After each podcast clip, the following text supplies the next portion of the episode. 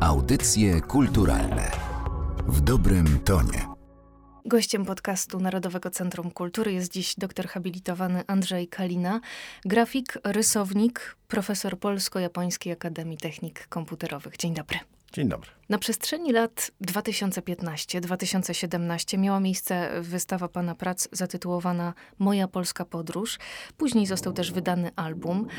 Od tego czasu świat mocno się zmienił. Od 14 grudnia będą Państwo mogli zobaczyć autorską wystawę naszego gościa w Kordegardzie. Ta ekspozycja będzie nosiła tytuł Moja Polska Przestrzeń i zostaną na niej zaprezentowane dwa cykle obiektów graficznych oraz rysunki z czasów covidowej izolacji. No to był czas taki bardzo dziwny dla nas wszystkich. Życie w warunkach, na które nie byliśmy zupełnie gotowi, życie też pełne niepokoju o jutro.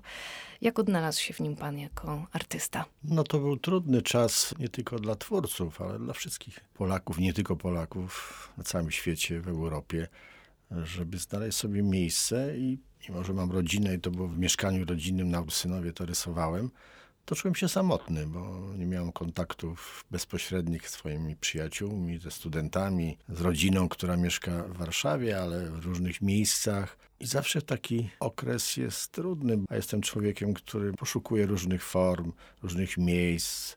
Tak, ta wystawa właśnie w moim życiu dużo podróży. Moja rodzina się często przeprowadzała, ja też podróżowałem.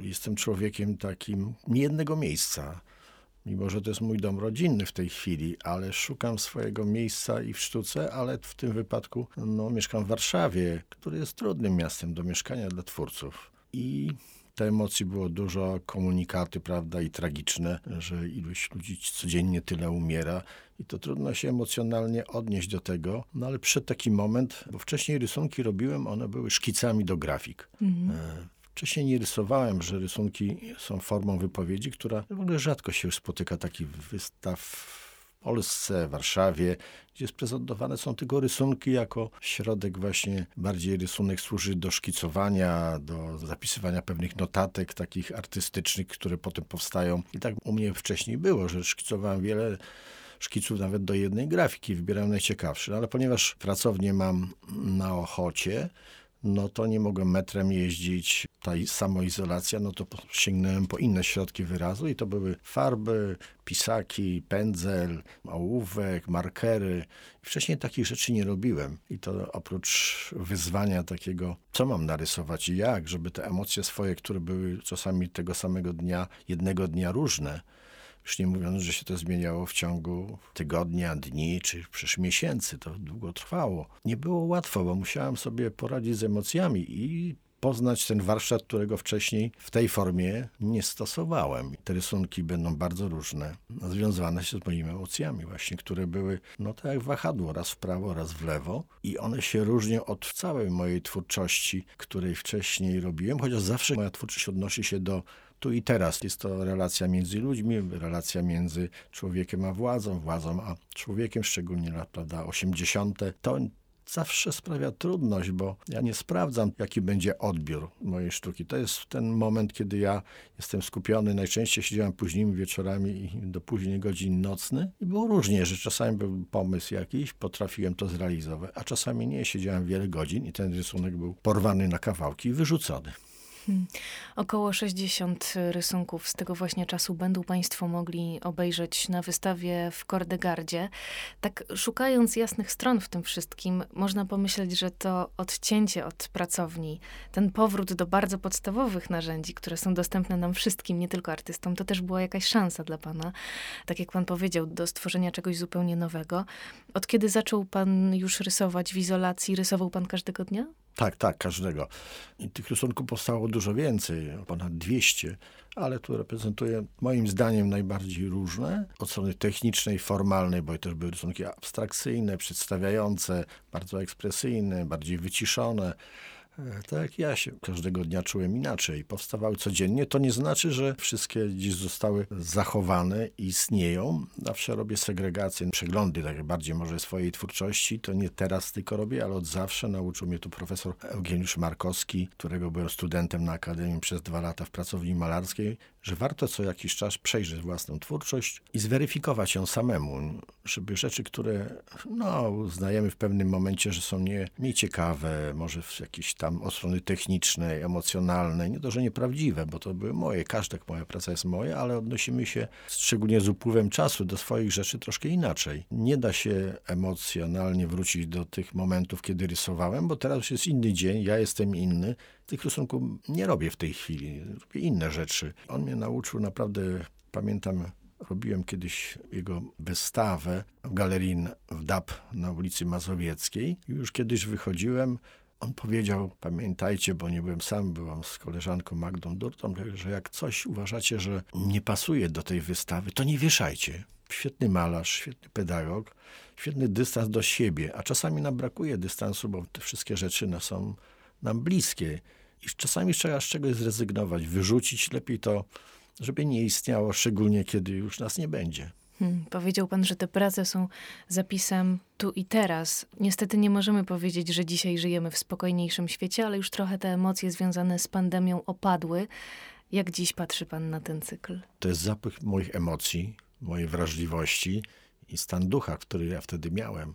Kiedyś próbowałem zrobić taki cykl po stanie wojennym. Robiłem, nazwałem to Wieża Babel. Wykonywałem by to rysunki czarno-białe, właśnie jako szkice. Kiedyś po no, wielu latach, kiedy ten cykl już zakończyłem, bo cyklami zawsze tak pracuję, jeśli chodzi o grafikę, chciałem stylistycznie nawiązać w tych szkicach, rysunkach, to, które były wiele lat temu. To było dawno temu, ale zobaczyłem, że te rysunki są po prostu dużo gorsze, bo nie było tych emocji we mnie już. Po prostu to już minęło. Tak samo jest z tymi rysunkami, chociaż znowu, no niestety COVID gdzieś tam wraca, może nie, na szczęście nie tak drastycznej dla nas sytuacji, że tak wiele umiera osób, ale umiera. My musimy się też do życia odnosić, do śmierci, do przemijania, do pamięci. Dlatego powiedziałem, że odnoszę się tu i teraz, bo Jestem artystą, który uważa twórcą, który powinien się odnosić do tego, co się dzieje. Tak zawsze na studiach było, po studiach i tak jest do dzisiaj. Oczywiście te formy moich grafik są różne, bo odnoszę się do różnych rzeczy, nie tylko społecznych, politycznych czy relacji międzyludzkich. Bo uważam, że wtedy twórca jest e, kiedy jest wobec siebie uczciwy, prawdziwy i do tego odnosić to, co jest wokół, że nie szukam w ten sposób jakiś, bo są zawsze jakieś mody, prawda, w sztuce, w modzie, wszędzie, że coś jest aktualne, media bardziej to lubią, kiedy się takie rzeczy pokazuje. Ja nigdy nie patrzę, nie odnoszę się do tego, czy to komuś się podoba, czy nie, bo tworzę tak jak każdy twórca w samotności. Dopiero kiedy właśnie te rysunki będą po raz pierwszy pokazywane właśnie na tej wystawie, Oczywiście będzie mnie ciekawiła relacja najbliższych, rodziny, kolegów artystów, wszystkich gości, którzy tam przyjdą na wernisaż, ale i też na wystawę. A wystawa będzie zaaranżowana tak, że w tej przestrzeni galerii będą umieszczone lustra, na których ja takie umieściłem graficzne elementy i ludzie, którzy będą odwiedzać, tych lustrach będą odbijać się ich wizerunki, że oni będą częścią tej wystawy tak go nazwałem, bo ta przestrzeń polska to są moja rodzina, moi przyjaciele, moi profesorowie, krytycy sztuki, którzy pisali o mojej twórczości. To jest ta moja przestrzeń, w której ja zapraszam teraz do przestrzeni tej galerii, żeby codziennie będzie ktoś inny, prawda, na tej wystawie, żeby oni tworzyli też wizerunek tej Polski. Oni stanowią tą przestrzeń polską tak samo jak ja i każdy może mieć inny zawód, pochodzić z innej rodziny. Ta przestrzeń wiąże się emocjonalnie z moimi przeżyciami, ale też jestem ciekawy emocji i wyrazu twarzy, które będą się odbijać w tych lustrach. Lustra są też ważnym elementem prac z cyklu Poszerzona Rzeczywistość. Te prace też będą prezentowane w Kordegardzie. Rozmaite obiekty posłużyły do stworzenia tych kwadratów czasu, jak je pan nazywa. No właśnie, dzięki lustrom to będzie taka jeszcze dodatkowa przestrzeń i to są chyba najnowsze prace, powstałe w ciągu ostatnich trzech lat. Jak lubi pan o nich myśleć? W tych obiektach które od jakiegoś czasu robi obiekty graficzne, instalacje, że te formy już nie są tylko w formie płaskiej na ścianach, ale w formie przestrzennej. To jest odniesienie się do tego, co jest po drugiej stronie lustra. Ta Alicja mówi, że ja jestem tym twórcą, ale wiadomo, że po drugiej stronie, kiedy ja się przeglądam, kiedy to robię, oczywiście nie w dosłownym lustrze, to po drugiej stronie są osoby, które to oglądają. I dla mnie widz oczywiście jest ważny, bo nie robię tego dla siebie. To jest w momencie tworzenia, to są tam moje zmagania, mój trud, rozczarowania z pewnych rzeczy, które w momencie tworzenia uznają, że są ciekawe, bo taki moment jest, a które są nieciekawe. I potem konfrontacja z widzem, co myślą o mnie, prawda, się zmienia tak samo, jak ja jestem troszkę cierpliwy, jeśli chodzi o twórczość, ale jestem niecierpliwy jako twórca, żeby powtarzać pewne elementy przez całe życie. Każdy ma prawo do tego twórca i nie oceniam, że każdy musi tak tworzyć jak ja i tak się zmieniać, ale na przestrzeni no, wielu lat, bo no, ponad 40 lat jestem twórcą, to moja twórczość się zmieniła, tak się rzeczywistość się zmieniła, ale też się zmieniały środki wyrazu. I w tych kapsułach czasu, ale to nazwała, akurat bardzo mi się podoba, bo to nazwała Dorota Folga-Januszewska, bo ja tam zawieram rzeczy, które są dla mnie ważne od zawsze. To jest tam w jednym z obiekcie zdjęcie mojej mamy, której dużo zawdzięczam, dużo poświęciła, że mnie wykształcić, moich braci. Jest portret mojego przodka Gustawa Daniłowskiego, który urodził się na zesłaniu, bo jego ojciec był powstańcem styczniowym i on się urodził nie w miłych okolicznościach, prawda, bo był synem zesłańca. Jego tata zmarł tam. Niestety on wrócił do Polski. Były też skomplikowane jego drogi życiowe, bo pisarz, bliski współpracownik Józefa Piłsudskiego. Także te odniesienia się do rzeczywistości tu i teraz też są związane z tradycją i z przeszłością moich przodków, mojej mamy, całej rodziny. To nie jest tak, że to się nie wzięło tak bez powodu i twórczość mojego brata starszego Jerzego Kaliny, który też ma wpływ, bo też się odnosi do e, rzeczywistości tu i teraz, tak jak ja. Oczywiście w innej formie niż ja i na szczęście dla mnie, że została mi jeszcze grafika, której ma, zawsze się śmieję do Jurka, mówię całe szczęście, że nie robisz grafiki, czy obiektów graficznych, że gdzieś tam mam miejsce dla siebie też. Mm. I te obiekty, o których e, teraz właśnie pan mówił, pochodzą z trzeciego z kolei cyklu, który na tej wystawie zobaczymy, czyli Sakrum. To są te stałe wartości, Pana osobiste świętości, wypływające z wiary, ale również e, z miłości.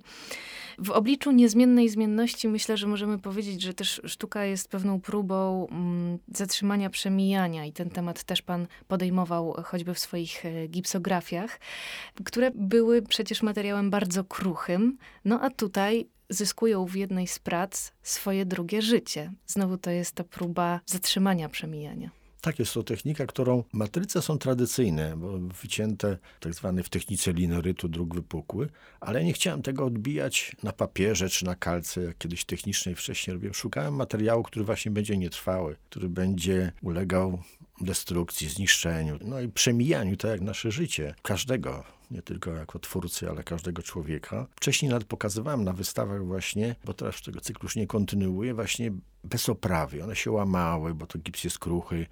Jest to technika taka, którą no w Polsce byłem nie tylko, że się chwalę, pierwszy, który postanowił w tak nietrwałym materiale, bo jest do tego stworzony. To przypadkowo znalazłem, bo długo z tym myślałem, chodziłem.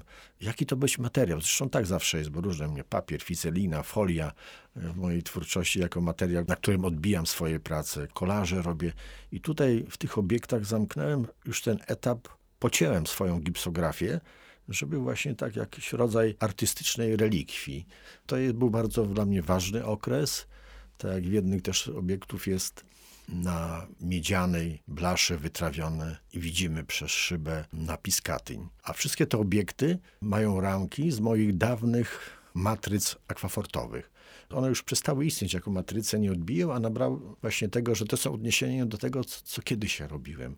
Znaczy one zostały też zatrzymane mimo pocięcia, to w dalsze są matrycami, ale już nie możemy z nich odbić. One są, no mają coś takiego właśnie sakrum. Ikona jest, prawda, dla ludzi wierzących, czy nasza Matka Boska, Częstochowska, czy jakieś inne święte Madonny na całym świecie. To jest też odniesienie, tam gdzieś jest relief odbity w jednej prac biała Madonna, inna jest czarna Madonna jako relief.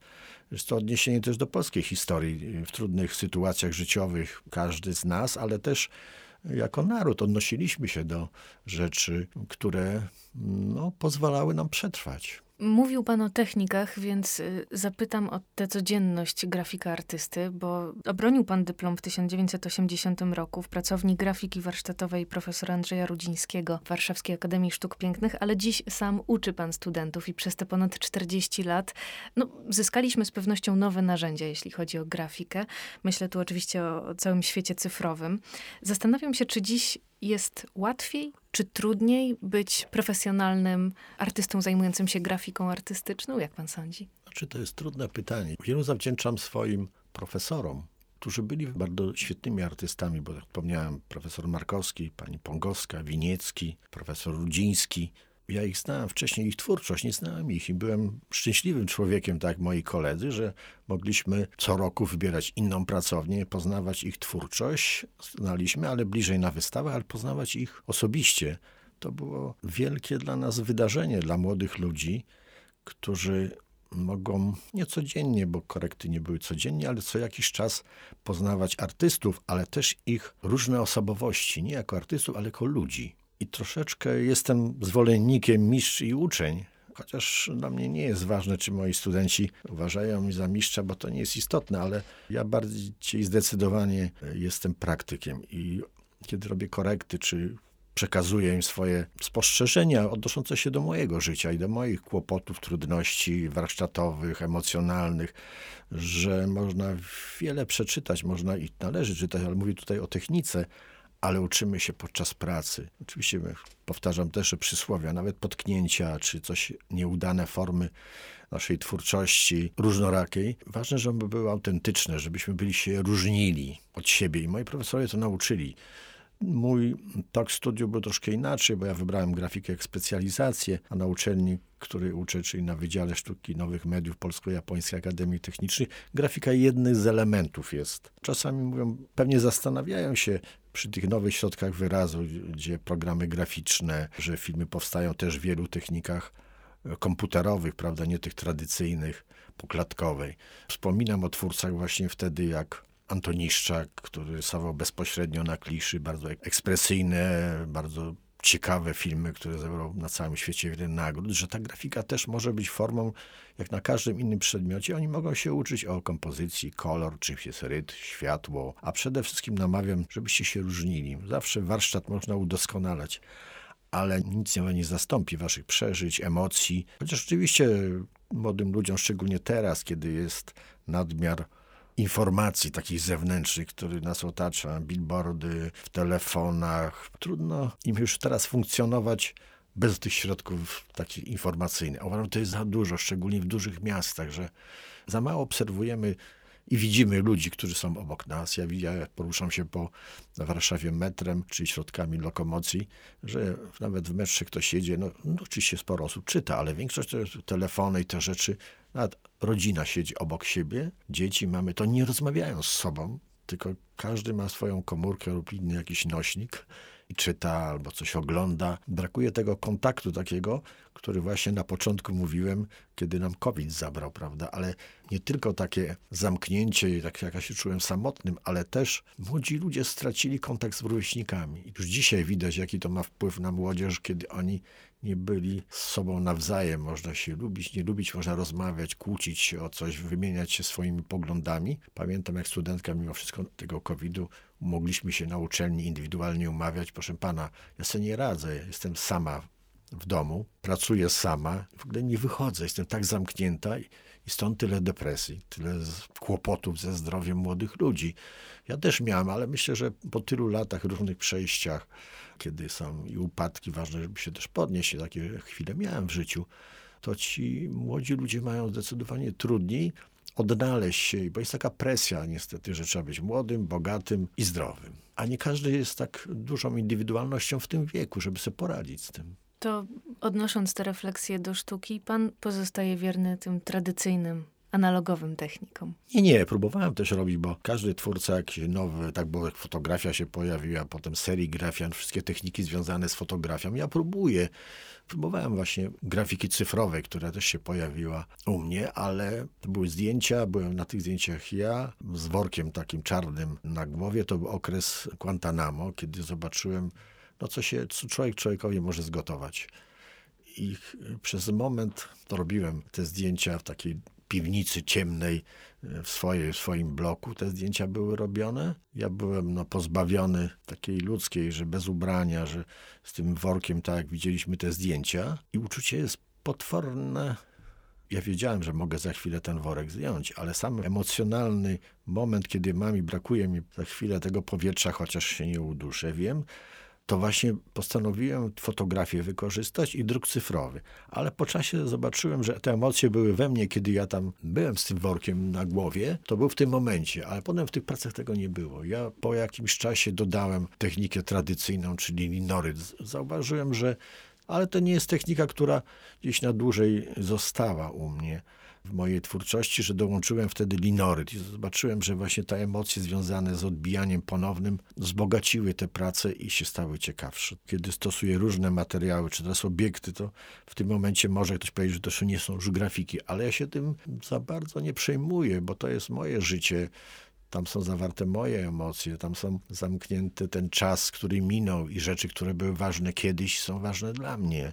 A czy ktoś odniesie się tak samo jak ja się odnoszę w tym momencie do tego? Nie, bo to ja nie chcę jednoznacznych rzeczy robić, żeby było wszystko to, jak w plakacie czasami, który jest, polski plakat zawsze był i myślę, że jest też ciekawy, ale nie ma tylu, nie widzimy go na ulicach, tak jak kiedyś, kiedy istniała szkoła polskiego plakatu. Jego życie jest krótkie, prawda? Może być dwa, trzy dni, jak motyl, który gdzieś tam na płocie na chwilę sobie wsiada i za chwilę odlatuje. A tutaj zostają te obiekty, możemy ponownie pokazać i ten czas zatrzymany moich emocji, moich przeżyć i rzeczy jest dla mnie ważny. To jest szczególnie w momentach, które są trudne, jako dla człowieka, każdego, które przecież jest choroba, mam kłopoty od zawsze z kręgosłupem. To są momenty, które pozwalają mi przetrwać, bo się odnoszę do tych rzeczy, które są ważne w moim życiu, jako człowieka, który tutaj żyje tu i teraz. Obiekty graficzne z cykli Sakrum oraz poszerzona rzeczywistość, a także rysunki z czasów covidowej izolacji profesora Andrzeja Kaliny będą Państwo mogli obejrzeć od 14 grudnia w Kordygardzie na wystawie zatytułowanej Moja Polska Przestrzeń. Bardzo dziękuję i zapraszam. Dziękuję bardzo. Zapraszam. Audycje kulturalne w dobrym tonie.